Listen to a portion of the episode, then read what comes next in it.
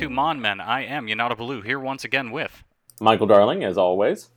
Although not really with Michael Darling, we're still in lockdown, socially distanced re- uh, recording mode right now. Um, so Darling and I are recording from miles apart thanks to the magic of technology. The internet, baby. It's wonderful, except for the horrible parts. Yeah, stay away from those horrible parts. Um, I'm not going to go rattling off sites because then fans of those sites are going to come after me. But Twitter, Facebook, Amazon. yeah, I was making a joke the other day that like if you'd ask me to pick which internet giant like 15 years ago was going to turn into the biggest supervillain of our of 2020, I would not have guessed Amazon, the site where I ordered video games and books from, was going to be it. like my sm- smart money would have been on Google, but Yeah. Google, well, I mean, Google's probably high up there in terms of evil, but it's not I as mean- transparent as Amazon. I mean they're not great, but yeah, they're also not outwardly like shitting on the proletariat like Amazon consistently Mhm. does. God, you ever see those bots? Maybe not even bots, but like someone's creating them for Amazon where it's like, I'm a normal worker at Amazon. You can trust me on how good it is here.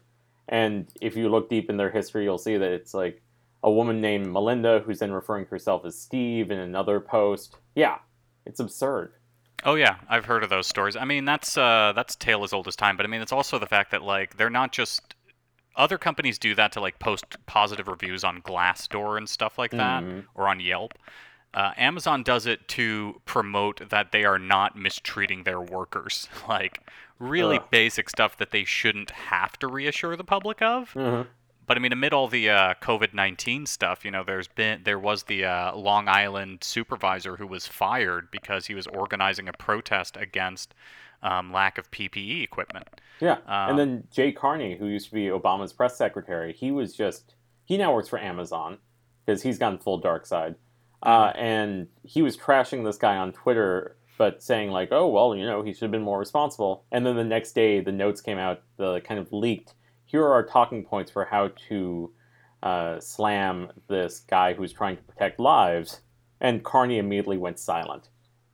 Yep. I mean, it's uh, it's pretty incredible. Um, again, just how evil Amazon is. But guys, if you can, uh, cancel your Amazon Prime memberships. Don't shop at Whole Foods. I've actually been making the point of walking the extra three blocks for my groceries to Ralph's, which I know doesn't sound like a huge difference, but there's a Whole Foods literally right next door, and I walk past that place just because fuck Jeff Bezos.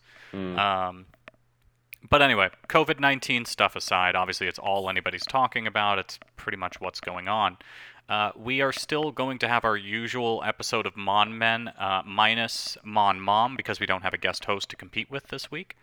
Uh, so we're just going to dive right in. Darling, Yeah. how does that sound to you? Yeah, sounds good. We've got six weirdos today, all of them kind of single stage. We'll, we'll explain.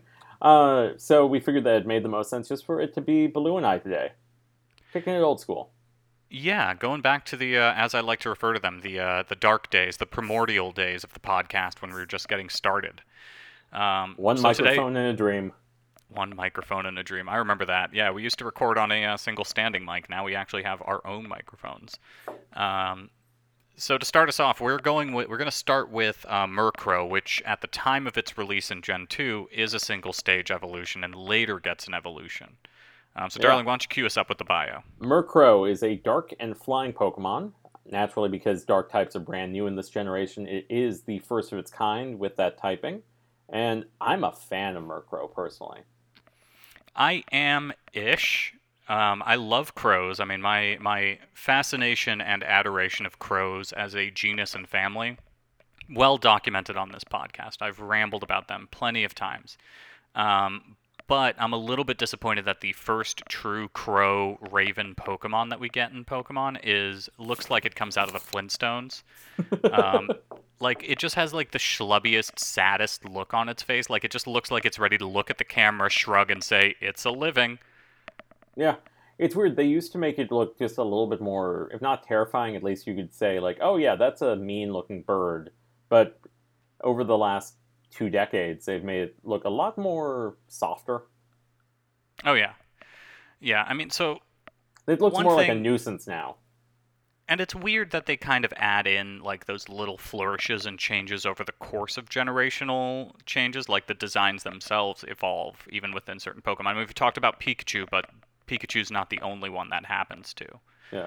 I, mean, I think with Um, Murkrow, it's more like it's just they've given it a different attitude. Mm-hmm. Yeah. And I mean the mischief maker thing scans because crows have that reputation, um, especially the whole extended family of crows, magpies, and rooks, and all that stuff. I mean that's one of the most fascinating things about them is that they're not just intelligent like other birds and other animals are. They use that intelligence to just generally fuck with humans. Um, you know, I think uh, friend of the show, Alex Cresswick, last time she was on the pod, uh, we shared that story about how crows are smart enough in neighborhoods to actually learn trash days and trash schedules, oh, that's great. so that Yeah. they will intentionally like scope out and like stake out areas of the streets where they know trash is about to be emptied, so that they can like swoop into the empty canisters for refuse. Um, but more recently, she sent me this video because I was doing this. I was doing like armchair internet research on animals one night. I was in a mood and wanted to relax by reading about animals. And so I crowdsourced a bunch of people to recommend animals I should learn about. Who is uh, there was an elephant with a kill count, wasn't there?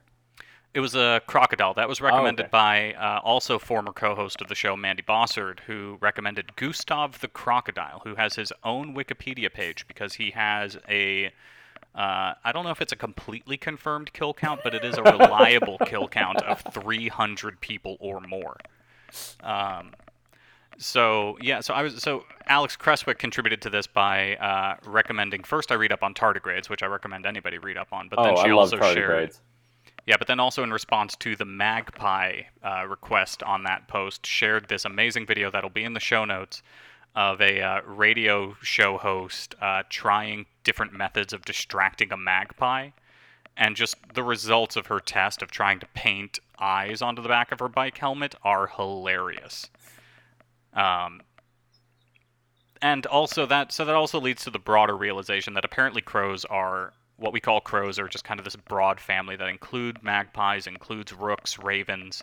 Um, and here's the weird thing: I apparently, until I did this, you know, casual internet research, I actually had the two reversed. I thought that crows were the larger between crows and ravens, like they both look more or less the same. But I always thought ravens were the smaller one. Um, but apparently, ravens are the much larger of the two. Really?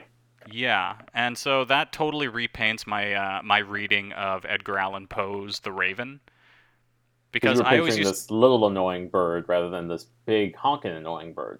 Yeah, it's a very different sort of menace in that. So it's like before I was like, okay, the Raven saying nevermore, and it's just like, all right, just you know, it's a little bird, just lock it in the room. But no, it's like if you have this honking foot tall bird flapping around your house screaming nevermore, it's kind of a pest control issue. You're going to be a little bit upset and distraught by it. yeah. Well, speaking of height, Murkrow is one eight, which you know, respectable. Respectable.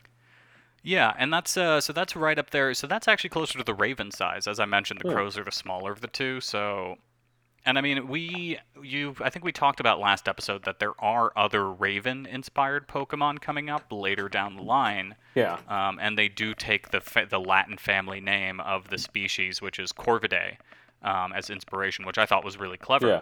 Well, and the first Uh, one in that family is Rookidee. So yeah, they're really going with the whole thing. Yeah, and so one other thing while we're talking about the different species that exist in our world, everybody knows the term for a gathering of crows is a murder of crows. Woo! These sorts of little factoids about like what the collective noun is for different animals are some of my favorite things to look up because they're just always so interesting. A group of rooks is called a confederate, and a group of magpies is called a parliament. I think owls are parliaments also. Really? Yeah. Is- And Are you already looking it up? Well, I'm looking up a different one because uh, Yeah, they are called a parliament. That's interesting that they share the two. Usually you don't see that, but uh, there's a But good yeah, one suppose- kangaroos. I'm trying to find it. Uh, oh, a mob of kangaroos. That's perfect. Kangaroos can be quite pestilent, apparently. Mob, troop, or court. I think I mean I feel like court it has to be just because we also have that like term of kangaroo court in our uh, in our lexicon as well. Mm. So I feel like court would be the most likely thing. Yeah. Um, but yeah, one other thing that they kind of do in a really interesting way, and this is one of the bits of Pokemon lore that you dig into Bul- Bulbapedia and find that I really like, um, is that they took something that is actually in these creatures in the real world. So crows have a perception, and magpies have this perception. It's not actually documented by science, but um, that they're obsessed with shiny objects. Um, and they took that in this world um, and they tied it into the fact that well we already have a cat that's really into shiny objects as well meowth and that that makes these two sort of natural enemies in the wild and so they also do an interesting parallel where the fact that this is a dark type is why it is uh, why Murkrow is considered a uh, a symbol of misfortune. We attach a similar sort of uh, bad luck or omen of ill tides to crows when we see them going around. Um, Well, I don't know why I a just remember this. Uh, sixth grade reading list. Did you ever read The Good Earth by Pearl S. Buck? No, actually, but I know of it. Yeah, there we go. I just remember that there was like one chapter where it ends with like the farmer seeing like crows gathering over his farmland, and that being the uh, the indicator to the audience like shit's about to get real bad. well, yeah, it's weird that they've got a bunch of Pokemon. Maybe not weird, but they have a bunch of Pokemon who are dark type, but it's more just because they are considered bad omens. They're not necessarily bad themselves. yeah, I mean, I, that, I think that's true and reflective of actual lore that we attach to bad omens in real life. Like, um, you know, black cats. There's nothing actually unlucky about them. That's just something we've attached to them. and You say that, but, but Meg's cat Marlowe, who is a tuxedo cat, he decides he's going to wake me up every morning at like eight thirty, and I'm not ready for that. As he should, because he's keeping you disciplined and on a routine. That's the most important thing while we're all in this uh, stay at home situation. Marlowe's looking out for you. He's keeping you both sane and healthy by keeping you on a routine. Yeah, but that's not my routine. Eight thirty, I wake up later. I'm a writer. If it, weren't, Yeah. if it weren't for Marlowe, you'd be waking up at 2.30, half unsure what day it is. Please, ten o'clock, ten fifteen at the latest. Uh, but no, like seriously, just last night as I was going to bed, Marlowe came climbing into bed, which I'm not opposed to, but hmm this time I did a thing where I just would open my eye, and every so often, as I opened it, he would get progressively closer till eventually his head was right at my face, and I was like, "Okay, no, time for you to go. You're done. You're done. You lost bed privileges just now. You I definitely- put your head against my face."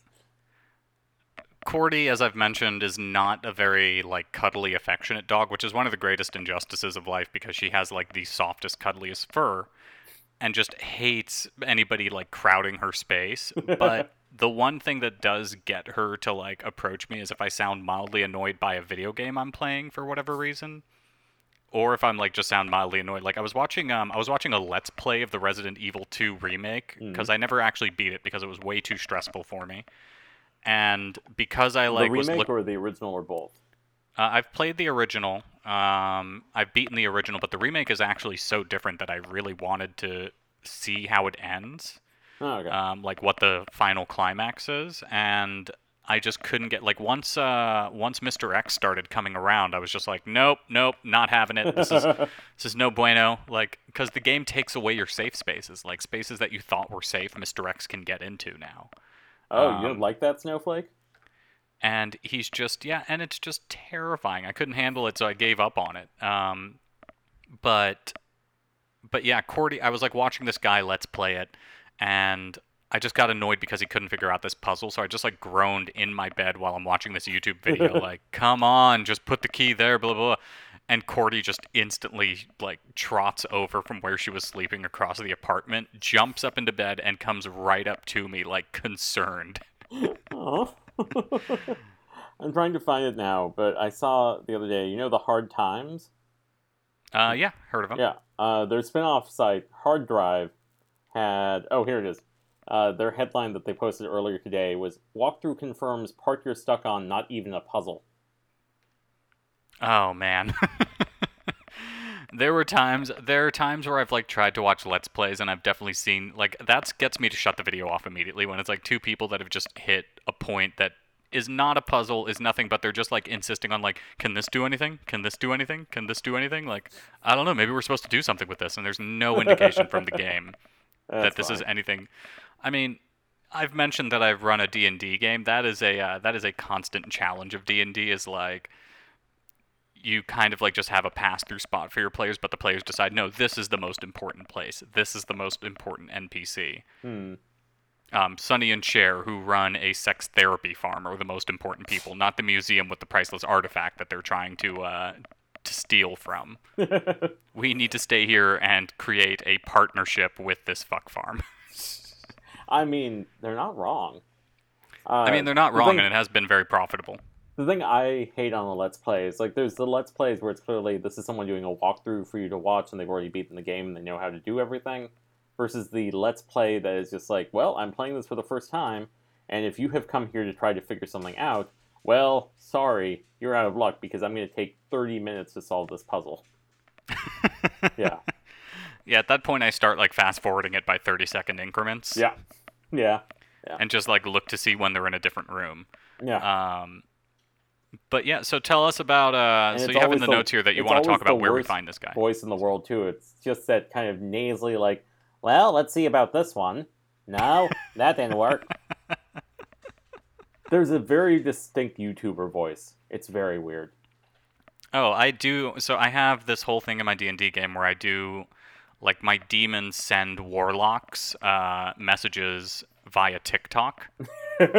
It's the only reason I have a TikTok, but like, I'll so I'll like record these selfie videos. So one of them does like a very eng- posh English, like I put on a suit and he does like a posh English sort of newscaster voice. you would. But then the other one is like straight up wearing a hat tilted three quarters and uh, and speaks like he's a vaporwave DJ. and that is, in my opinion, just the standard. Like, yo, what up? It's your boy Krampus. I mean, it's either that voice or it's like the remember to like and subscribe. Oh man, yeah, Krampus would be all about asking people to like and subscribe. If you like this, leave a note in the comments. All right. Well, uh, so Yeah. Murkrow, uh, I want to get back to the shiny because this is a shiny that I'm a huge fan of. I mean, I Yeah. normally go in on the shinies being boring or too close to the original color, kind of being boring. But this one, while being close to the original color, like it's just one shade over on the color wheel technically from blue. But this Yeah. is a really interesting use of that that I think fits the creature. Well, would you say that Murkrow naturally is black or navy blue? I'd say, I mean, I'm going to quote uh, one of my favorite limited series on Netflix, Neo Yokio, and say that it is the darkest shade of midnight blue away yeah, from I'll black. give that to you. I'll give that to you. But yeah, uh, it's shiny, makes the whole body kind of this royal, almost uh, Minnesota Vikings purple. Yeah, I was going to go with like just general artificial grape flavoring purple. Oh, that's a good description. Um, but yeah, I love it because it still feels like a dark Pokemon. It would be weird if they made his shiny white because then all of a sudden like it's not a dark Pokemon anymore, if that makes sense. Well, the But- the shiny mega form of Gengar is white, and that works really well because it's just creepy. But yeah, I think Which- this one needs to be this purple or some other weird darker color. I will debate that in Gengar's case, it makes sense because a white specter isn't an unheard of thing. But then also in Japanese lore, or like in Japanese like folklore, white is a color they associate with death in This Japanese culture. So, so I think that fits really well for Gengar. It'd be a little bit weirder with a dark type Pokemon as opposed to like the literal life-stealing, terrifying menace that we know Gengar to be. yep. Yeah. Um, Yeah, but yeah, this royal purple's great, uh, especially just to get ahead of things a little bit. Honchkrow, its evolved form, uh, it winds up just looking majestic as fuck because mhm. Honchkrow looks like it's wearing a bigger hat. Uh, and so when I got a shiny Murkrow in Pokemon Go, I evolved it into Honchkrow and named it Darkwing, like Darkwing Duck, because it looked just should. like that. Ooh. Um, so you mentioned here that this is a weird kind of situation about where we find Murkrow in the original game in Gen 2's uh, Gold and Silver. Yeah. Uh, so a very strange thing about Gold, Silver, and Crystal was that a lot of the new Pokemon, like a significant amount, were saved until you got to Kanto, which is technically the post game of the game. Uh, but what's even weirder oh well no that's one that will come up in a little bit but yeah murkrow uh, it shows up in kanto. Like you've already beaten the eight gym leaders of your region you've beaten the elite four you're now going back to the land from the first games and there are new pokemon still popping up which is weird to me because it's like these are supposed to be the new pokemon in this new area I mean, I kind of new so I'll agree it's a an weird choice to put all new Pokemon into Kanto and kind of like retcon that Kanto has this diversity of the country next door. Yeah. But the one thing I want to discuss with you is that you're referring to it as post game content when I don't know, the Kanto run felt like the third act of the game to me. Well, I think technically it's supposed to be the post game because you've got the credit sequence after you've beaten the Elite Four. hmm So the game proper is supposed to be uh, just you go through Johto, you beat the HM leaders like you did in the previous game, you Mhm. beat the Elite Four like you did in the previous game, but then oh, Professor Oak has dropped by again. He's giving you a ticket to go on this boat that'll take you to Kanto, and you get to explore the region from the previous games, which is still one of the coolest things in video games to me. Because this is And I like how they updated the gym leaders Oh, from yeah. Blue and red to like Sabrina. I remember Sabrina having like a very different vibe about her character design. Um, like Yeah. she'd come down off of like. It basically felt like how she would be after Ash met her in the show, so to speak. Yeah. Well, Misty is dressed a little more mature as well. Like, it's clear that two or three years have passed since the events of Red and Blue, and I think that's a great choice narratively. It's kind of like that John Mulaney bit that ends with him saying, "And he was wearing glasses so that I know that time had passed." yes. Oh, yeah. Um, but yeah, I mean, Yeah. I liked the idea of that being kind of I, I yeah, because I but I kind of looked at it as like the third act more than post game. I guess the credits do justify the post game idea, but like because your goal is to be the Pokemon champion. Mm. And going through those eight gyms is all the, all about you earning the right to fight Red, um, to take uh, to take that true that title completely and truly away from the prequel game. Yeah. Well, I think the thing is that everything with Kanto is supposed to be a surprise, technically. Mm. Like you're supposed to just go through it. You beat eight gym leaders like before. You beat the elite four like like before. You're kind of tipped a little bit in that you wind up going to Indigo Plateau, which is where the elite four is in Gen One, Mhm. and some of the elite four are similar members from the first games. Uh, so it kind of reveals itself over time that hey, you're going to go back to where we were before, but it's not nearly. It wasn't advertised that way. It wasn't. Uh, I don't think it was even in the original programming. Uh, oh, I'm blanking on his proper name, but Iwata, who was the programmer uh, at HAL for a long time, became president of Nintendo up until a couple years ago when he died. Uh, he basically came in and fixed the programming for Gold and Silver and managed to fit Mhm. all of Kanto on there. So Hmm. clearly, it was, if not an afterthought, definitely intended to be sort of bonus. I mean, I kind of wonder, like, with the whole Oak coming up and telling you very directly, like, here's a ticket, go to Kanto. Like, if they didn't have it as, like, maybe hidden post game content for people to find originally, and then they decided, oh, no, wait, it's way too hard for the average player to just discover that you can walk into this original country, we have to have Oak come up and blatantly tell you. Um, and maybe they just had it as, like, a limited area type of thing where you could just go through and, like, fight a few gym leaders or something like that. Huh. I mean, I feel like it, we don't know the full planning process, obviously, but hmm I feel like it was always intended to be in there in some way. Like, I don't think they were ever going to hide it because that's just so much that they'd be hiding.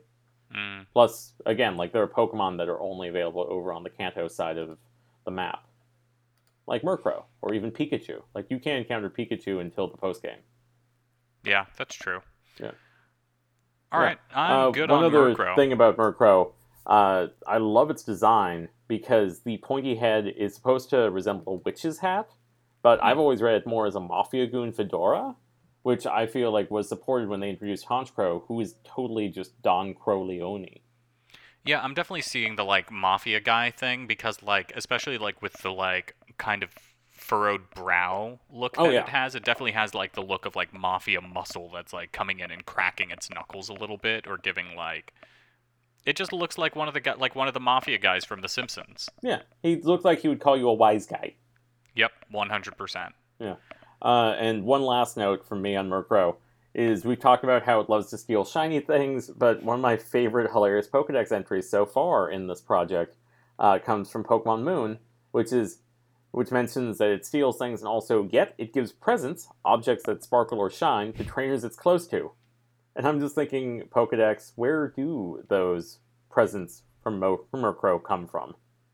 Uh, from its booty hole, probably. Oh, I was just thinking more like, hey, do you realize that your Murkrow is stealing shit and giving it to you? Yeah, it's just that it's just storing it for the time being. I mean, it's not like that little uh, thing that I think it's like the Niddler or whatever that Oh, they yeah. have in the Fantastic Beasts movie that's like has like a marsupial pouch. Oh, you said Nibbler, and I thought you meant from Futurama. Oh, I mean, that's another legend. We absolutely love Nibbler because Nibbler was like a whole multi-season setup for a reveal. Yeah, which they Um, established in the first episode. yeah, it's legit. Nibbler's shadow is in the first episode. Yeah.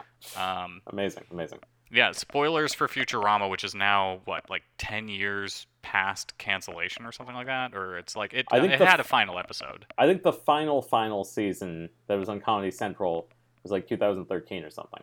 Yeah, so we're coming close on 10 years now, so that's past the statute of limitations for spoilers. It's been all over the internet and BuzzFeed articles and stuff like that. We're not spoiling anything. Yeah, well, I mean, the Um, Nibbler reveals were, you know, back in the early days of the 21st century. So, hmm yeah. Yeah, well, I mean, first they revealed that Nibbler is intelligent, like I think in season two, like he can speak. Yeah. And then they revealed much later on that he was the one, I think it was like season four or something like that, that they revealed that he was the one that tipped Fry's uh, chair. yeah. Um, but moving on to another intelligent creature, Slowking. All right. Just like it's. So, Slowking evolves from Slowpoke while holding the King's Rock, and just like Slowpoke, it is a water and psychic type.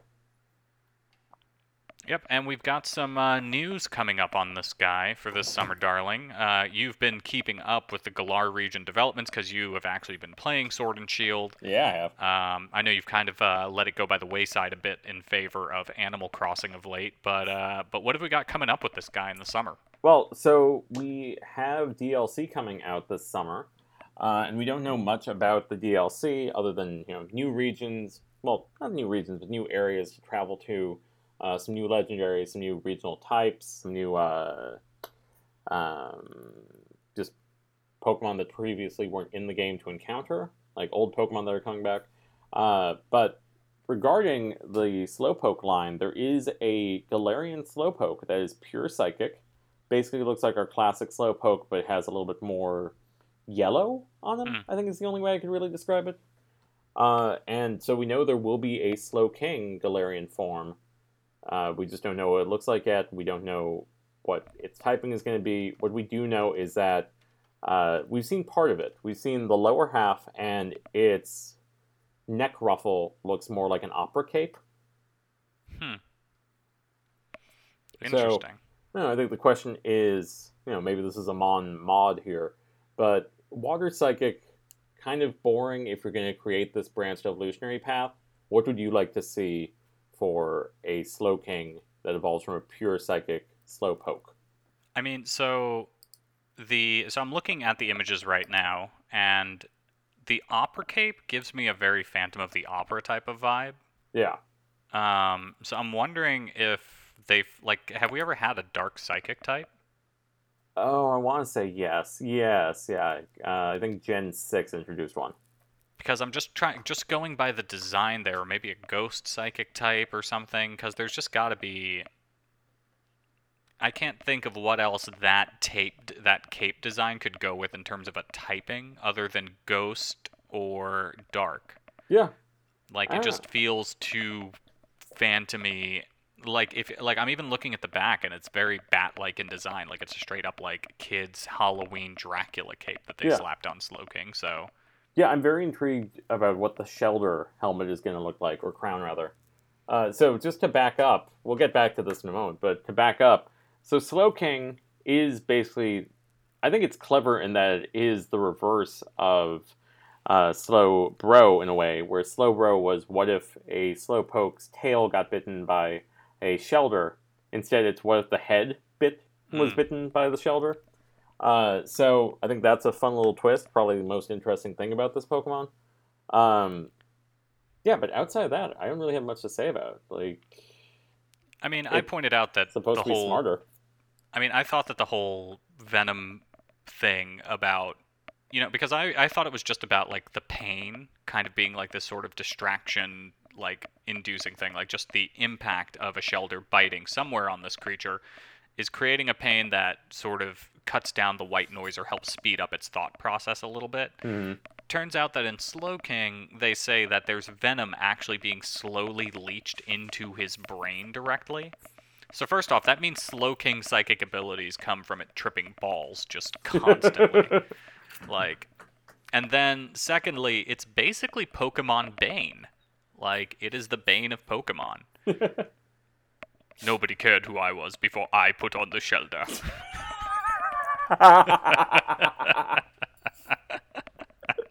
oh no. But apparently- Kanto. apparently that uh apparently Take that back Shellder region. venom oh man this is just gonna devolve to us doing doing bad bane impressions i'm here for it um but so this guy can apparently speak english we've meet, we've met another pokemon that is capable of speaking human tongue Really? Um, wow. which yeah they said the height so they say in the bulbapedia that like the heightened brain function does allow it to actually potentially communicate with humans in our language and that this is seen in the show Huh.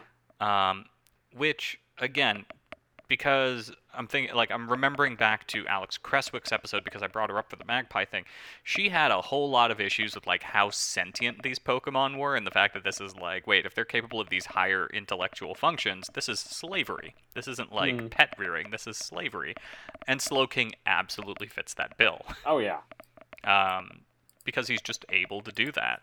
But I do, I like the design, except for the weird neck ruffle that just kind of appears out of nowhere. Um, I get that they're trying to go a little, lean a little bit more back towards the water thing, but to be honest, I like, I like Slowpoke's original design as being like a very sort of hippopotamus meets an otter type Yeah. of thing. Yeah, I like this uh, you know, cartoon hippo thing going on. Yeah, so I don't think they need to. Uh, I don't think they need to add like these alternate sort of uh, like flourishes, like the neck ruffle and stuff like that. So I'll be real interested to see how that Shellder kind of changes to become half hood, half cape Hmm. to keep it up. And I mean, that's like looking at the ruffled design on the back of the cape. That's what it seems like to me. It's a Shellder that's kind of attached to the neck now.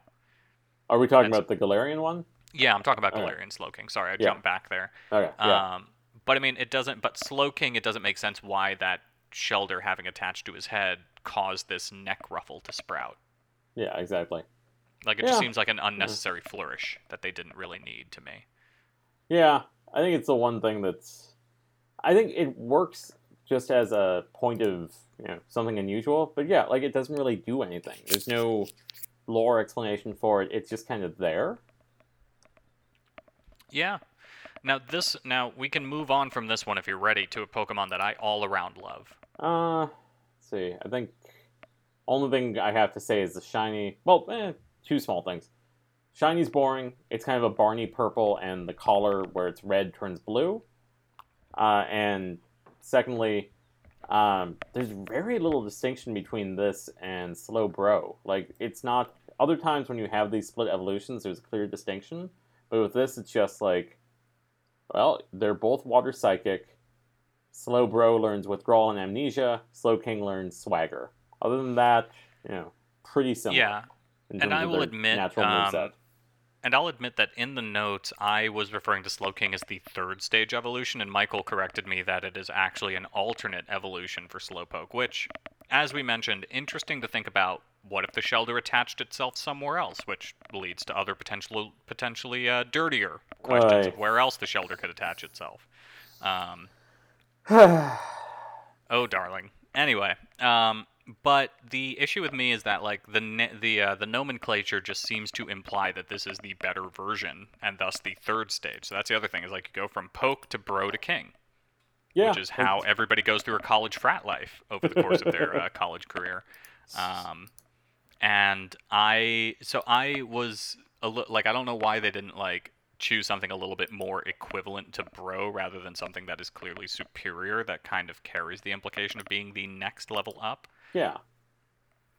But I mean, I guess just the fact that it was new in Generation Two and didn't exist in Generation One, it already had the perception of being superior to Slowbro rather Slowbro rather than just an alternate. Yeah, I just wish that there was some way to make it more distinct. Is the thing.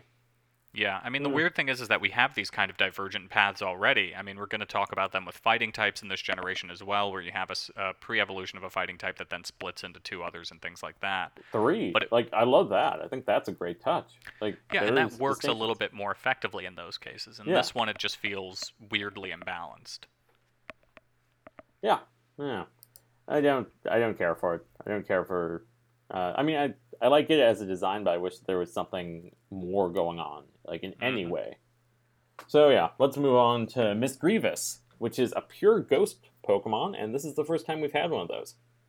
Yep, and it is our first ghost type of this generation. And Only ghost I- type of this generation. Ooh, really? Yeah. I well, I mean, it's again, it's a big deal to finally have a pure ghost type, as we discussed in uh, Gen One. The original trio of ghosts that we were given back then were ghost poison types, are Mhm. ghost poison types, and thus you don't enjoy the full benefits of ghost immunity to psychic and so on and so forth. Yeah, Uh, like they were actually weak to psychic, which was supposed to be why they were there.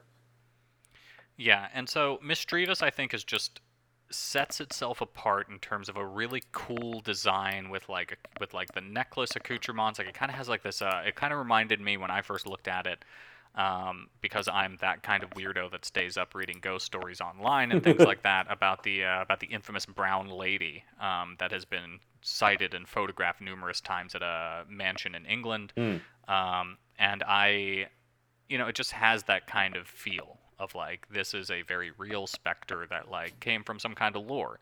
Um, there is Japanese lore that this is supposedly inspired by, but I don't see a whole lot of. In terms of my internet research, I didn't see a whole lot of parallel to it. But let's start with the Pokemon in-world lore. Darling, do you know what Misdreavus eats? Fear. It eats fear. It eats fear that it causes. And now, so that's just uh, you know, that's just sustainable. I like that. it's real sustainable and i love that about it i think that uh i mean one thing i'll say for it is uh, you know one thing that i do kind of want to sort out because they don't really clarify this is is it eating fear like a dementor eats fear? Like it's coming and like sucking your soul away with the fear that it's eating?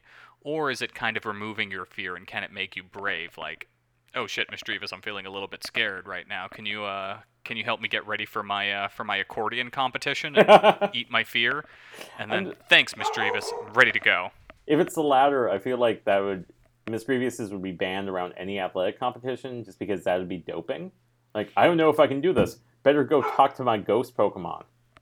i mean i'm just thinking of like a bunch of bros out in like you know ATVing out in the uh, out in the desert, and they're just constantly having misdreavuses with them, so they try crazier and crazier shit. Uh, Misdreavus doping will be a serious issue that we need to talk to the kids about. So I'm willing to commit to that being the way it works in uh, in our show canon understanding of this, because the other one is just way too dark. Yeah. that these guys are literally eating your souls in order to drum up your fear. Um, in which case, yeah, there would be a really dangerous Pokemon for anyone to have. Like you have a literal soul-eating Pokemon. Um, Yeah. But yeah, so to go into the Japanese lore side of them, uh, Bulbapedia claims, and this is where I'm going to call. I've kind of danced around saying this outright, but this time I'm going to say outright bullshit on Bulbapedia with this little factoid. They say that uh, Misdreavus is inspired by a Japanese folkloric yokai called the Rokurokobi. Um, apologies for the uh, for the pronunciation. I'll link to the Wikipedia article below. But basically, this creature looks nothing like Miss Misdreavus. It has its entire lore is that it's essentially people whose heads either float fully away from their bodies or their necks stretch super long to give the appearance of their head to be able to give the appearance of their heads floating above their bodies. Um, there is nothing about these creatures or these yokai uh, like eating fear or being mischievous. It's literally just like that's the entire story. It's like, oh, his head was floating, and then it wasn't. That's Like, the whole no bit. begin- That's the whole bit for these yokai.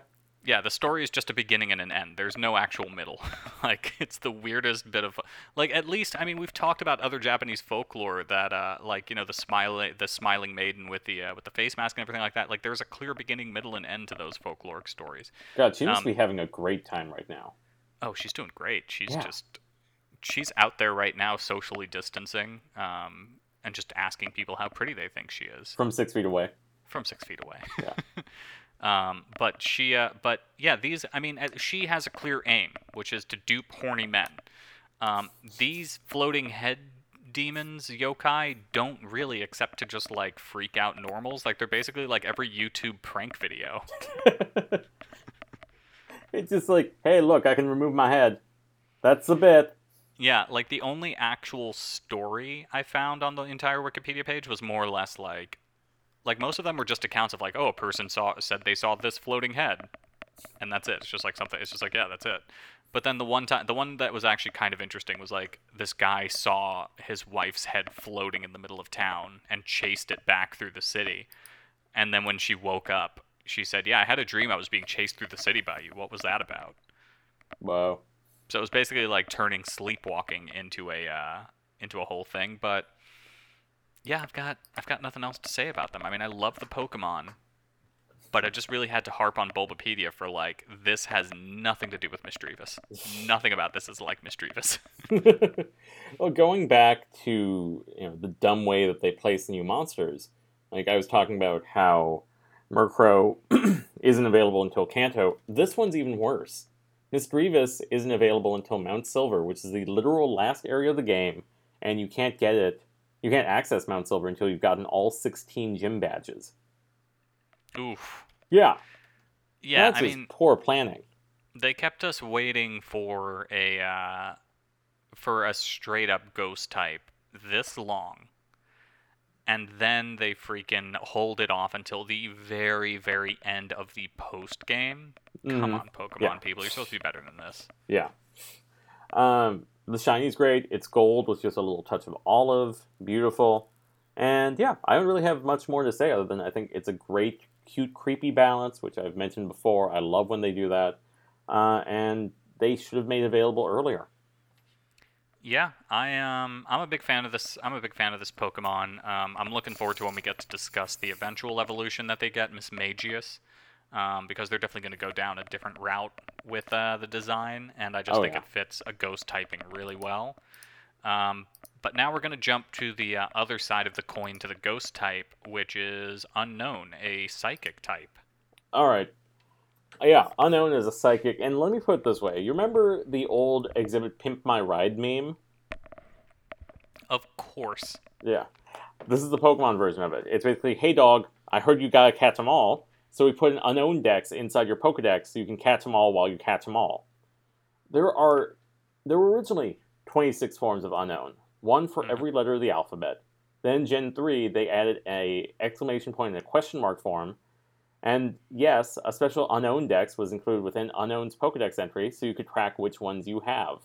Oh, I remember seeing that, and that I think that was where Pokemon finally lost me in this game. Like I remember distinctly playing through Gen two and thinking like, I've got to find a hundred more of these things, and then like, because I told you I had burnout going right from red, like right from blue into gold. Hmm. Um, and then once I saw the unknown dex that expanded 36 shapes of the exact same Pokemon, I was like, dealing with the RNG just to get like one of the five Pokemon in a given grass patch that I want is already tough enough. but But now, now I have to fight through RNG for 30 for like 28 different Pokemon different versions of the same Pokemon. No. Yeah, I can imagine that's what broke your OCD. It is a very it is a very good Pokemon though, like stats wise. I mean, I'm not a huge Uh. stat junkie, but thir- 336 base stat total considering that I've seen other Pokemon that we've researched with base stat totals in the mid 200s sounds pretty good. Well, here's the thing it only has one move. Oh, that's Yeah. a problem. It has hidden power, and let me put it this way: you mentioned like the frustration of having to catch all 26, later 28 forms. Mhm. Imagine if you wanted a specific letter and a specific type of hidden power, because how hidden power works is that it's labeled a normal move, but actually it attacks with the, you know, let's call it force, identity, however you want to describe it, of a different type. So based on the Pokemon's IVs. So you would have to go incredibly crazy if you wanted to get, say, a F unknown that was grass type hidden power. hmm You would have to do so much work for that. And I don't see it being rewarding at all. Yeah, no, but there somewhere out there is somebody who did that work and they are better for it. And they have it as a shiny somehow. They lucked out. All right, so Yeah, we yeah. started touching. So we started touching on this guy's Oh. uh, weird mechanics in the game. So can you tell us a little bit about how you caught and found and tracked them in the game? Because this is where I'm absolutely going to go full Lovecraft. Um, but actually, I do want to take a moment to point out a great tweet that I saw from Xzibit a couple weeks ago. um, is that somebody tweeted at Xzibit saying like Xzibit, can you please pimp my ride and add something into it? And he responded to her saying, uh, "The fuck." That show got canceled 10 years ago. Get yourself a job. That's good. That's good. Uh, yeah, so Unknown, while I find them incredibly boring as an actual Pokemon, they are interesting in terms of lore. Because hmm in the game, we go to this area called the Ruins of Alph, which were, you know, just these ruins had recently been excavated. There were scientists who were researching it. I think you got some reward for having every type of unknown. I could be Hmm. wrong. Um, so you would go in, and there would be different chambers that you could access throughout the game using different abilities. Like once you learn how to surf, you could surf over to this one chamber, and then each one you solve a riddle. And once you solve the riddle, that then gives like seven more unknown, let's say, uh, until eventually, once you've solved all the riddles, all unknown forms will be available inside the ruins of Alph. So yeah, like I think that's fun as like a little side quest, hmm but the reward of catch all of these different unknown, that's just terrible. So, I mean, so I'll say that especially with the way the side quest was uh, was constructed and everything like that, this just feels like it's as Lovecraftian as the Pokemon people are willing to get. Just because, like, and I also even incorporate the uh, fact that they appear to be letters of the alphabet into my Hmm. theory, which is that we're not seeing them in their actual shapes. What we're seeing is what our brains can put into a form for them. Because Oh, I like apparently, because in Pokemon, uh, there are hieroglyphs that are shown in the show where that like they're clearly taking on Egyptian alphabetic letters and things like that, and Greek alphabetic letters. And so I think that people are just seeing whatever they associate with their language of the time. Huh. Uh, because the creatures themselves are expressed through logos or through a form of communication in their multidimensional plane. And when they breach into our dimension, our brains have to put them into some form of a linguistic expression that we associate. Um, that is not their actual shape. We are just seeing 36 expressions of them in our dimension. Um, the best way I've ever heard, like, the baffling nature of Lovecraftian monster inexplicability being explained is that like imagine if you are a two-dimensional gr- being on a piece of paper and we a three-dimensional being try to communicate with you well we can't enter the paper like we can't Mm. force our forms into the paper but what we can do is we can put our fingerprint against the paper for you to notice Yeah. if you're on the right piece of the paper so imagine that you are that two dimensional being seeing this three dimensional object pressing into the boundaries of your universe, and you're trying to comprehend that whole creature based on that fingerprint that is just broken into your universe. I like that. I like that. It's, yeah, it's my favorite way to think about it. So we are seeing the fingerprints of some other crazier being that thankfully is not totally malevolent. And this is Pokemon doing Lovecraft, and I'm absolutely here for it. Yeah. Uh, I just want to get back to the unknown dex. Uh, it's actually the unknown mode, is what they're calling it in Gold and Silver. Hmm. So yeah, it lists all the unknown that you have, uh, not yeah in the order in which they are caught. So it's not alphabetical order. So again, your OCD would be having a field day here below. Oh, it, my OCD gave up. My Yeah. There have been moments which we talked about last episode where I've just looked my OCD in the face and I said, "I will not let you consume me today, Satan." I have just good. thrown, glad, and I'm I've like. Isildur like thrown the ring into the fire.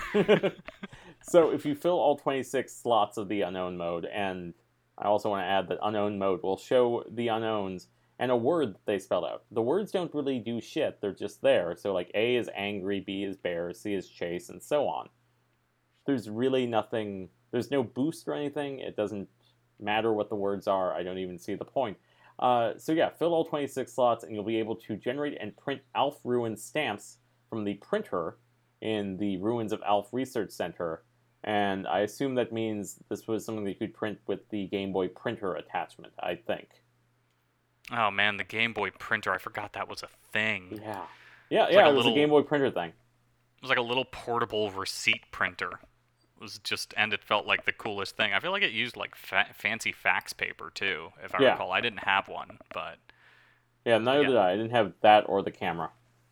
Yep, but uh, you weren't really missing out. I mean, I think that was one of those, uh, sit like back in the Nintendo original Game Boy era. I remember Nintendo tried some stuff that it just was not technologically accessible to try at the time. Like, remember they tried virtual reality with the Virtual Boy, Mhm. like 30 years before the technology was ready for that to actually be a viable gaming system Yeah.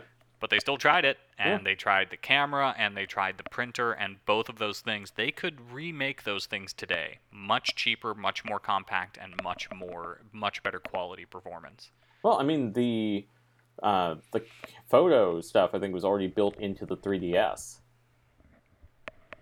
And Nintendo exactly. at its heart has always been a toy company. Hmm Like I think that's the difference between it and Xbox and Sony, is Oh, yeah. that the other two are tech companies, whereas Nintendo was a card company back in the 1880s. Uh, It Mhm. makes toys. Like they approach every video game thing they do from a toy perspective. So you wind up getting weird stuff like the Switch, or the Wii U, or the Virtual Boy. And it doesn't always work, but then you know you get a Switch, for instance, and it's a Mhm. lot of fun, and it's a very clever device in terms of being able to play everywhere. yeah and i mean that is how they looked at producing their original nintendo system was it is a toy just like we are producing these cards and these other novelties this is something that we are making and that's why the hardware came first like in terms of like let's make a light gun to shoot ducks with Yeah. Um, moving on, Yeah. I'm. That's Oh, about all I really uh, one to- one note about the camera. Uh, Jeremy Parish of Retronauts did a wonderful video that's on YouTube about the Game Boy camera and how it was ahead of its time and how it's still being used by interesting people today for weird purposes. So yeah. Mm. Well, go ahead and uh, close us off. Tell us about the shiny for this guy because Yeah. it's, Uh, I don't think if there's anything else I want to say about Unknown first. Uh, the shiny is dark blue, which it works. It doesn't really matter. Uh, I feel like you know we've had people complain about the removal of Pokemon from the games uh, with the last generation, the quote unquote Dexit, as people were calling it. mm, But I can't imagine how sick the Game Freak team was of having to program every unknown shape into the game for every new game. Like, mhm. I feel like if only one letter was made available in future games, most people wouldn't mind. yeah. I mean, I kind of. I don't know how they do that. Like subdexing. It has to be a little bit more difficult and different than just putting the Pokemon into a two, straight dex and then having like this alternate dex Yeah. for each of the forms. Well, So yeah, I mean, glad they just gave themselves. yeah, not just the uh, the secondary dex, but just the idea they have to program in animation for twenty eight shapes of unknown. Yeah, no, save yourself the trouble. Nobody, Game Freak, nobody appreciates it. Just spare yourself the trouble. Yeah, yeah. this Um, was easier when they were still sprites, but now, yeah. All right. So moving on to another weirdo, Wobbuffet, who's also a psychic type. Yeah, I uh, so this is another case of oh, I totally thought this was a water type also, but I realized that I was just misled just because of the blue Hmm. uh, coloration. But really, it's just a uh, now, and this actually clears up the whole thing is that it's a cave dwelling Pokemon. And yeah, I can totally see this guy kind of wandering around in deep, dank caves, just kind of minding his own business, and you know, his whole deal just being, oh, if something ventures into these caves and tries to mess with me, I will just automatically counterattack it and then go about my business deeper in the caves. Yeah. Um, what's weird about that is, is that I do not get the whole Lovecraftian thing off of this Pokemon like I did off of the uh, off of Unknown. Like this, I do not have a vibe of like, oh, this is another creature that like came for, is the spawn of one of the great old ones or something like that. he's just a little happy hermit in his cave, just enjoying his cave moss or whatever. Yeah. Um, I think the most important thing we t- have to talk about with Wobbuffet, Wobbuffet, Wobbuffet, yeah, Wobbuffet. yeah, Wob- I don't know, I don't know, uh, is that the female form looks like it's wearing lipstick. I See, I'm now I'm now I have to look this up. I didn't notice this until you put this in the notes, but yeah, now Yeah. Check oh wow, yeah, it uh, it's definitely adhering to uh, gender norms for Hmm. for like what? Wow, that is a choice. I mean, Literally, with anything else, I would be like, really? But this Wobbuffet is such a weird looking Pokemon to begin with that giving it lipstick is just funny to me. Like, if you did this on Squirtle or some other monster, I'd be like, really? Really? But since Wobbuffet is a total weirdo of a monster, I love that they're like, okay, this one we're just going to turn fem. I mean, I love the fact that like when I looked up female Wobbuffet just a second ago, the first thing that I saw was this image of the two Wobbuffet standing o- like over a family of three little Wobbuffet, and apparently that was in the actual anime. So, of course. So that's superb to me. Yeah. Um, I mean, this isn't the first time we've come across like a weirdly gender. And is this in the game also, or is this just something that they've done in the show? No, this is in the game. Oh wow! So this is, but it's like still considered a Wobbuffet. It's not like the Nidoking, Nido, Nidorina, like Yeah, correct. This is, you know, they've made some variations where it's like there's a difference between the male and female. Most of the time, it's just something like the thorax is a little smaller on Scyther, or the horns are a little bigger, or something like that. Later on, Yeah. we'll see a couple Pokemon where it's clearly like the male has a bigger mane, the female has a smaller mane, that kind of thing, like lions. hmm But this is the only one where they've done like a human gender trait, and it's just funny to me. It's just funny. I mean, it's also like, but I mean, it's not a gender trait. It's straight up like a fashion. It's a it's a fander it's a fashion gender norm or more or Yeah. something like that. Like it's it's it's it's that this Wobbuffet re- is born, realizes, oh, I am a female Wobbuffet, and goes to find lipstick that she will wear for the rest of her life I mean, in the wild. I feel like we are projecting lipstick onto it, and that it's just in the wild. It is well, it's born a Wynaut, and then evolves into a Wobbuffet. But you know, the female Wobbuffet evolves and has that red around its lips. Female Wynauts evolve into female Wobbuffets when they find their first stick of lipstick in the wild. That's their held item for evolution, is what Pokemon Company is saying. Honestly, I find this more. I actually find this a little bit more difficult to wrap my head around than I did any of the other Pokemon we've met with clothing so far. like, I know you say that that's the one that confuses you, but this confuses me even more because this is just so weirdly, like, gender specific and so gender normative, and then, like, specific to this, like, one Pokemon that it is putting on lipstick in the I mean, I, wild. I don't think it's actually putting on lipstick. I think it's just it has a red thing around its mouth. I think that's just like a birthmark kind of thing. Okay. But Yeah. still so weirdly specific. it does look like lipstick, and that's what makes it funny to me. Like Wobbuffet is such a ridiculous looking monster to begin with that put lipstick on it or give it what looks like lipstick is very funny to me. oh yeah. I mean, Wobbuffet in the show was definitely he was definitely one of those cases where like when Team Rocket got the Wobbuffet, I got real tired of him real quick and then he came back around to being funny again. Oh yeah, it's a rake joke. Yeah, absolutely. Um, but I mean, aside from that, there isn't a whole lot interesting to say about uh, about this Pokemon. Like, it has a high HP total for a Psychic type, uh, just because it's. And also, I do like the design and the fact that, like, hey, this is a Pokemon that you're meant to punch, and then it kind of snaps back at you as the whole Oh, core yeah. of its usage. And Yeah. then, They use that brilliantly in Super Smash Bros. Melee, where if it came out of a Pokeball, it wouldn't do anything unless it got hit, and then it just ricochet damage back on your opponent. So the oh, great awesome. the great tactic would be to you know use a ranged weapon to hit it while it was near one of your opponents, Hmm. because then that Wobbuffet just knocks it. That's really yeah. cool. Yeah. Uh, I, uh, the weird twist of these guys is that they don't learn any damaging attacks naturally. Hmm. Yeah. Uh, the only attack they learn that does damage is counter, and all of that is just based on the damage that was previously done to it.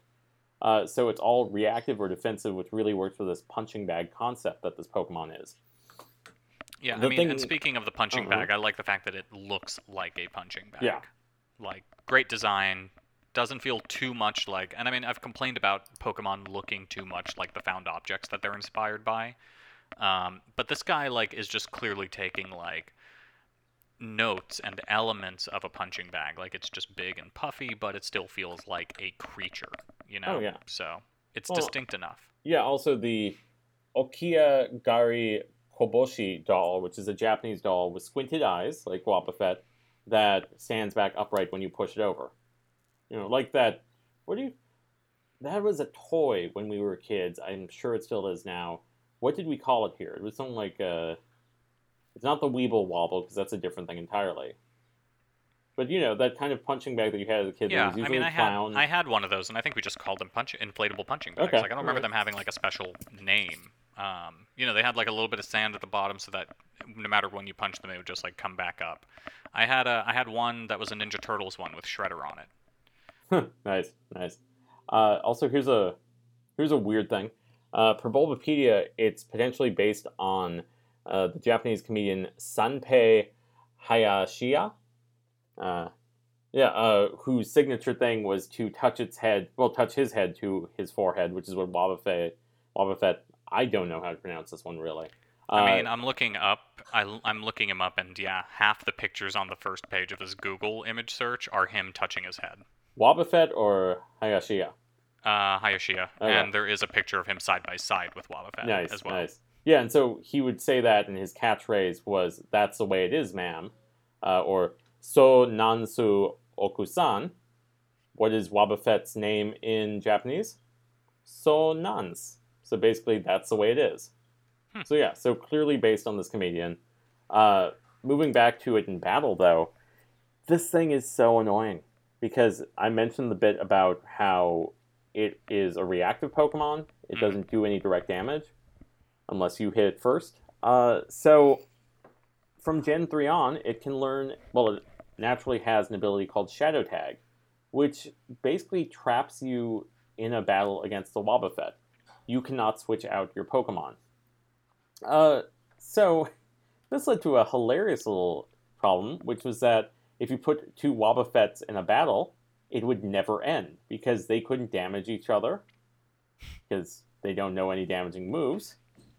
They can't switch out because of Shadow Tag. So eventually they had to fix this in Gen 4 where it was like, okay, Shadow Tag now nullifies an opponent's Shadow Tag also. Ooh, interesting. Yeah. You can't you can't have Wobbuffet on Wobbuffet Hell anymore. Thank God. Which, yeah, is just like the glitched version of that nightmare scenario where Ash and that bug trainer Pokemon were fighting each other by both using Harden, which Oh, was one of the dumbest moments in the show. Yeah, which is fitting for Ash. Yeah. So it's Um, hilarious that this wound up being an actual problem in the game. Mm-hmm. Yeah. Um, uh, yeah. Last thing I have that's all I really have to say about uh, Oh, okay. Wobbuffet. Uh, last thing I need to say is that the shiny is another one of those blue to purples, which, yeah, looks cool, but I'm getting tired of it. Yeah, I mean, we've kind of. I will say, um, you know, we mentioned that it works really well for Murkrow because it fits the typing. Um, but I'm looking up shiny Wobbuffet right now, and I'm seeing pink. Oh, yeah, it's kind of like. I think it, It's a very bubblegum pink, actually. Yeah. it started out really dark purple in gold and silver, and then it's gotten progressively a little bit brighter. Yeah, yeah. Yeah, I mean, I dig the fact. I dig if they're gonna make any Pokemon bubblegum pink. I think the one that is shaped like a bubble kind of works. Um, Yeah. You know what my one problem with the bubblegum pink, though, is, right? Hmm. You can't What see the it? lipstick. well, that's well, the lipstick is what they turn purple in that case. No, it looks like it stays red, but yeah, like this is a ridiculous Pokemon. I like that we've gotten, as I said, this was the total episode of weirdos today. Uh, should we move on to our last weirdo? Yeah, and this last weirdo is unfortunately like less of a weirdo than it could have been. We're gonna f- close off the day with Girafarig. Um, but darling, God, why don't you start us off with? Yeah. Uh, So it does start off a little interesting. It is normal slash psychic. Uh, this is a unique type. It's the first time normal has been paired with something other than flying. Uh, which, when I first saw this back uh, twenty odd years ago, when Gold and Silver came out, I was stunned. I was like, "You could do that? You could have Mhm. normal with another type besides flying. Whoa. So do we want to? Yeah. Do we want to start with what it actually is, or what it could have been? Yeah, start- so let's start with what it actually is because there are Yeah. a couple different angles I want to take with the uh, with the what it could have been.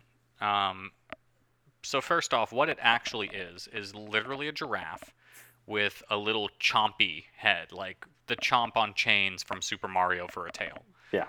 Um, that chomp is said to have its own little tiny brain, but it can liter- but it's only complex enough to process sensory information. It does not have its own personality um, or complex ideation or anything like that. Um, so basically, that saves us from the weird existential dread of, oh, we have a creature with two brains and two personalities sharing the same body. Like, which one is the dominant? Like, and that could be really interesting for a more mature franchise to explore. Mm. But um, but what we have here is just a very simple, like extrasensory uh, thing.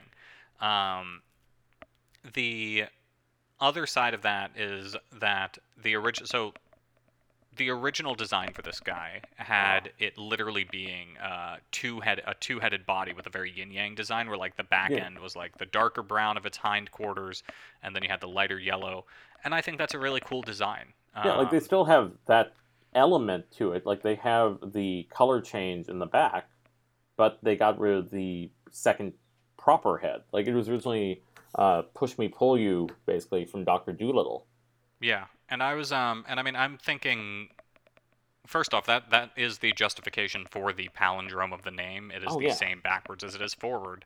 Um, but then also, um, I'm thinking in a more action-based game setting. If this is a boss that you're fighting at the end of a level, like you have to attack the front end with psychic attacks because that's the normal half, and then you have to attack the back end with, you know, normal attacks because that's the psychic half, and so on and so forth. I mean, that's something that we've seen done in RPGs since the dawn of RPG time. Um, I'm, I'm thinking now, uh, you know, because I just played the Final Fantasy VII remake, um, there is a boss just like that in Final Fantasy VII that starts off as half magic, half physical type, and then depending on which types of attacks you favor, the second half of the fight becomes against the other type, forcing you to change up your tactics. Hmm. Um, so I don't know. I think the giraffe. uh, So I think that first off, the original design had so much more potential and Oh, was yeah. so much more interesting. Um, Yeah. And then we get to the real world inspiration for Girafarig, which, again, speaking of that night that I crowdsourced, like this this was a Facebook status that got away from me. I did not expect this many people to comment on that thing on a Friday night, but it had I think it, I think it la- when it finally shut down, like I had like 110 comments on it Nice. because people just had different animals they wanted me to read about. One person suggested giraffes, so I learned that real giraffes are 20 feet tall. Um, this guy is five foot eight. So I mean, again, it just makes no sense to me why this generation, this has been a weekly episodic thing for me that I keep having to bring up. Like, we have these creatures in real life that are fantastic and wonderful and, you know, majestic and all that stuff, and for no reason, they're making this thing five foot eight? Like, what is the. Yeah. Like, well, 4'11 is the height here uh, okay, on yeah, mixing it yeah. up with something else. Um, yeah, I think it's weird because it is stylized as giraffe, but it's definitely more of a miniature horse. Yeah, it's not even as big as a horse. Yeah. Like actual giraffes are their heads get up to 20 feet or more tall. Mhm. And so there's no I don't know why they're so weirdly shy about having creatures with fantastical sizes, why everything has to be more or less humanoid or just slightly above humanoid in height. But like we have a diverse ecosystem in our real world, so it just makes no sense to me why they're placing these kinds of like ceilings on the si- scope and size of these creatures. Yeah. Well- Um, It's weird to me that they haven't revisited the giraffe concept yet. That too. Yeah. I mean, I think it's also one of those things where they kind of figure that regarding the lack of distinct speciations in our world, like they can kind of revisit crows because, as I mentioned, there's a whole family that crows are considered yeah. a part of. That you have rooks, ravens, and all that sort of thing, and magpies and everything like that. So you can kind of revisit them. Um, seals, you can kind of revisit seals because you have, you know, Arctic seals, land seals, you have walruses, sea lions, and all that Mhm. sort of thing. So you have variations in the you have speciation within the real world that we're all aware of. With giraffes, you don't really have a speciation of giraffes. You just have there are like grass high like northern giraffes, and there are slight differences. Some of there's some differences in size and things like that, but for the most part, they're just giraffes. Yeah. Yeah, Like- but yeah. Also, think about how many cats we've had so far. Like, I think you could come back to giraffe. You could come back And- to a better giraffe type. I will oh, say I agree. This, I mean, I would love it, but I'm, just compl- um, yeah, I'm just I'm- playing devil's advocate and explaining what I think their logic Oh yeah, is. of course. Like I'm complaining about this a lot, but you know, as Samuel Jackson says in Pulp Fiction, personality goes a long way, and I like Girafarig on the whole. Like, it's a cutie. Its typing is unusual. Uh, it's got a good move set in the games. Like I was able to put some electric type moves on there, and that really helped me in a playthrough of Heart Gold. Um, yeah, and I think the weird little head on its tail, I would have preferred if it were a proper head, but I like that it adds this element of kind of darkness and mischievousness to what's otherwise a sweet and good-natured Pokemon. Yeah, I Like, mean, and the- I I The rear tail uh, head will suddenly lash out and bite if you approach it from the back. Like I think that's a good little twist on what's otherwise just like a cute little Lisa Frank giraffe. I mean, this is just such a weird situation to me that they had a really cool design and they abandoned it. And I don't I don't see any notes on why they abandoned it. I don't know if they you know because we've had Pokemon with multiple heads before. Um, Yeah. Doduo and Dodrio, and it's just weird to me that like maybe they felt that was too much of a copy one generation later off Doduo, but this one has such a more much more interesting design, and it like actually addresses a lot of the complaints we had about Doduo being so boring. Yeah, yeah. I think Um, I think that could be part of it. Is that they had a bunch of Pokemon in the first generation that was basically like it's got multiple heads, and so they were like, let's let's try to keep away from that in this one. They'll then come back to that later, but yeah. I wish I knew more about celebrities, music, and TV because I'm sure there's a good joke about how, oh, somebody else did this thing really poorly, so somebody really talented doesn't get to do their version of it. Oh well, um, Vince Gilligan has said that if he had heard of the show Weeds when he was creating Breaking Bad, he wouldn't have done Breaking Bad. There you go. So Yeah. if somebody is like, this is basically Vince. This is basically the Vince Gilligan of Pokemon. If Vince Gilligan had heard of weeds, Yeah, and yeah, that is really weird. That if you just describe the premises on the surface, they sound like very similar shows, Mhm. and they are not at all. yeah, but yeah, that's Um, insane. Thinking that you know, if he had heard of this one other show, we would not have two shows and probably a bunch of other interesting creations that have come out of that. Yeah. I mean, thank God that Vince Gilligan does not subscribe to Showtime like very many people. Um, uh, Showtime, a network that will let a show run for seven years after everyone stopped caring about it. I mean, the other. Well, I think the even more overlooked premium cable channel is Starz. I was talking with oh, I Oh, was yeah. talking with a friend about that recently. That there are hit shows on Starz original programming. I didn't even realize Starz had original programming. Far less that there are hit shows on it. Yeah, American Gods, I think, is the only thing I've ever watched on Starz. There's apparently a pirate show that's really popular on it too. That's where that is? Black Sails? I didn't realize it was a Starz show. I feel like it is. Huh, well, okay. But uh, yeah. but yeah, there you go. Black to quote a old AV Club meme, WTF is Starz, lol. yeah, um, yeah. I mean, I forget that Starz TV shows exist until uh, it um, Emmy time comes around. But they don't get nominated for Emmys. They still, they, I still, I feel like I still saw a star show for your consideration. Oh, consideration yeah, billboard definitely. somewhere. Definitely. Definitely for Um, consideration billboards. Uh, But yeah, Epix, let's, that's uh, an even deeper premium cable channel, I think, that has original programming for some reason.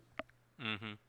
So let's talk about something coming into our world other than for your consideration billboards and Shen Yun advertising. Uh, let's talk about bringing the Pokemon into our Oh, world. sorry. Just last Go ahead. note. Just one other kind of disappointing thing about Girafarig. The shiny also just looks like a rough draft. Basically, they take the pink elements of its nose and um, what do you call those horns on its? Uh, yeah, the points. Let's call them the points. Oh yeah, they really just recolor like three elements of yeah, its design. they take the snout and the points and turn them from pinkish red to blue. They don't do anything The- on the body. Like it's very disappointing. Yeah, they don't even do anything with the like the little angry tail head. Yeah, seriously. That's real sad.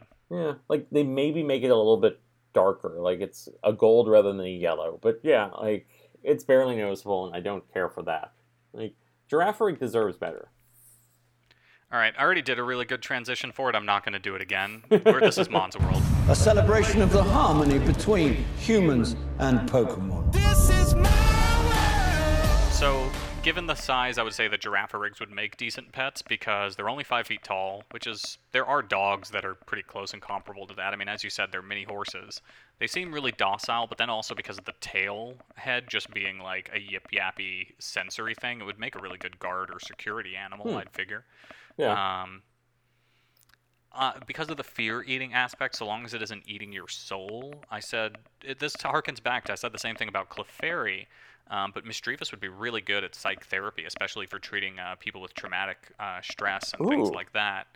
Um, you know, if you're able to, in therapy, not worry about ha- triggering a mental breakdown or a mental episode because you're able to talk about things that are bothering you and have a Misdreavus there that's like enjoying a snack on your on your fear. Um, I'd have to imagine that helps if it works the way that I want it to work. just, Um, just picturing a therapy Misdreavus uh, wearing a bib and just going, "Please tell me how that makes you feel." and Murkrow is at the Amazon factory uh, with, I'd like to believe by now, wearing proper PPE equipment and is having its tail feathers yanked to signal for the start of a new shift and looking at us and shrugging and saying, eh, it's a living. But that's ba- that's all I have thoughts on for today. Yeah. Uh, Murkrow, because it steals shiny things, would be used by gentlemen jewel thieves. hmm Uh, and Girafarig would be the mascot of a toy store that got murdered by vulture capitalists. So it'd be something like the Tom Mur Crown affair. Uh, Ah. uh, I hate it. I hate it. Since you've already modified a movie title, let's move on to Mon Mods. Pika pika.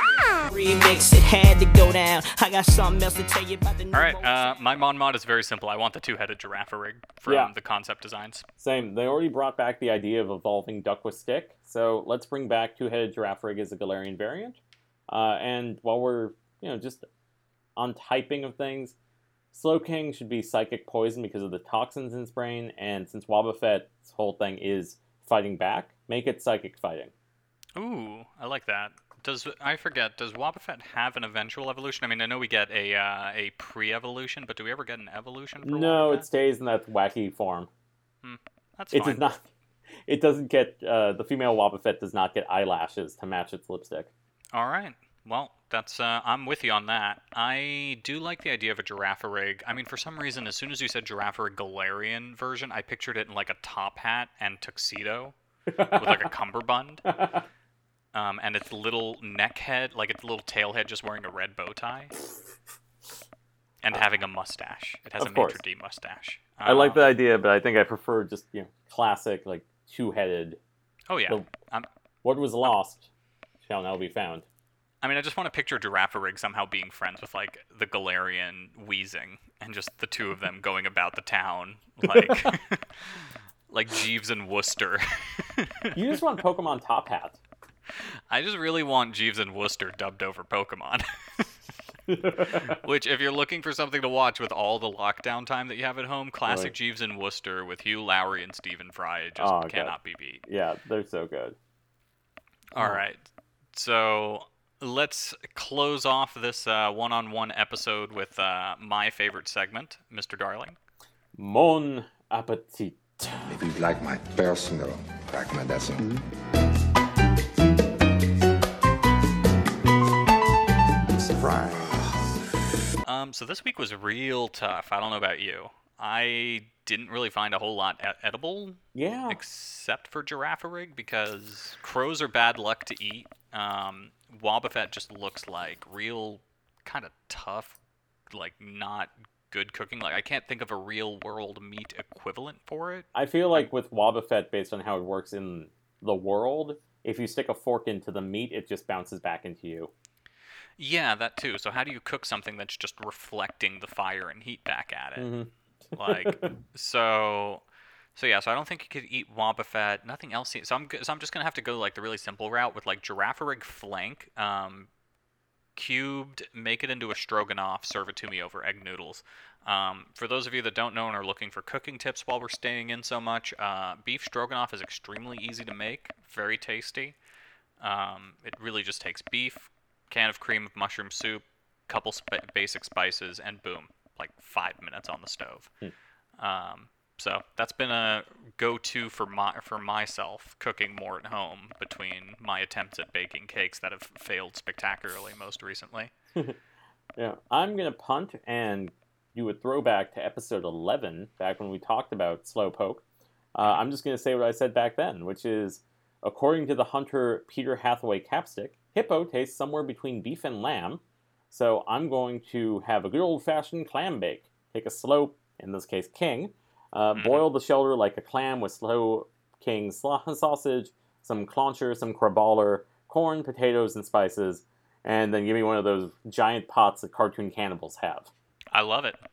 All right, I think Thank that you, brings me us from home. last year.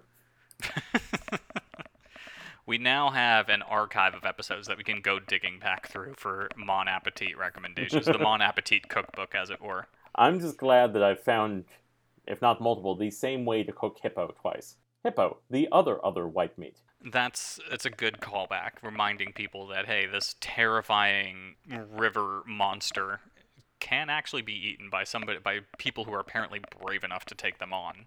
I mean, honestly, the most fascinating thing about this podcast experience for me has been finding out what certain animals taste like. And that's always good learning. If you guys want a great uh, image, also just Google running from hippo, and because there's this one uh, picture that I remember of um, this of a park ranger running from a hippopotamus, and this is like life-threatening shit because hippopotami are just terrifyingly dangerous. Um, and yeah, the resulting Photoshop images included in that same Google image search are very worthwhile. Um, but that's uh, that's gonna do it for us this week. Uh, Michael, what have you got going on, buddy? How are you uh, how are you keeping yourself occupied between these little chats and Uh, episodes? well, Baloo, you know how you stop a hippopotamus from charging? Uh, cancel your credit card. Well, cancel its credit card, but yes. All right. Well, that's all from me. Sorry, I did not mean to step on your joke there. That was a total knee-jerk reaction. I I've got my other podcast going. Uh, we're doing the Heroes rewatch. All the episodes are available on NBC. Uh, we released uh, the episode for the pilot uh, today, I believe, and we are recording the episode for episode two. That'll be coming out in a week.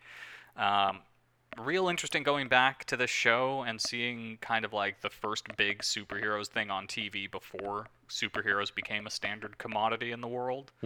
Um, and also kind of like seeing how the show will have its downfall sort of in advance of that establishment of the superhero commodity. Um, Pretty quickly. yeah, um, it goes downhill really sharply in the second season, as I recall. Mm. But in the meantime, we're still in the good old days. So join us for that. It's called Save the Cheerleader, Save the Podcast. And otherwise, uh, you can follow uh, the Mon Men Pod on Twitter at Mon Men Pod. Uh, Mr. Darling is at Future Has Been. I am at YWHY underscore Baloo, B A L L O O. And uh, everybody stay home, stay safe, and stay healthy. Yeah. Watch out for hippos. All right. Thanks for being here. This morning I woke up in the fortress of distortion. I'm at war with my emotions. I'm at war with they enforcement. Trying to fight for what's right and got sidetracked. Where your mind at? Never mind that. Can't be thinking to blink. You swimming, you sinking. You when you leaving the heaven. I loaded my weapon. I stay with my brother and I pray for protection. My prayer in my sight, so I'm doing what's right and not action, no questions. I wanna be home free. Where's one though it's lonely? But I'm ready and waiting for my day of salvation, and I'm patient. Ooh,